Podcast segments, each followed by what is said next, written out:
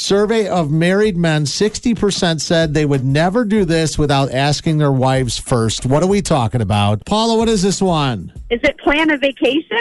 Mm, It's planning something, not a vacation. Not as big as that. Okay, how about a date? A date night. I'm going to give it to you. You got your guess in. The second one, uh, she was close, Tina. Bree. Yes. It was- so anytime a guy plans something out Okay. and then lays it on their significant other, like, oh, by the way, we're going to go out tonight with so and so, it's not going to be a good time. Because there's probably No.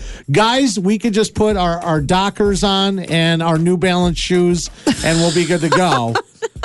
right, where women have to plan out the wardrobe, who's watching the kids, what, where are we going, what time are we going to be, how long are we going to be. Yep, I get it. oh my gosh. Been there, it's- done that. Women right now are getting anxiety listening to you even say. I know, thinking about a fake date night right now.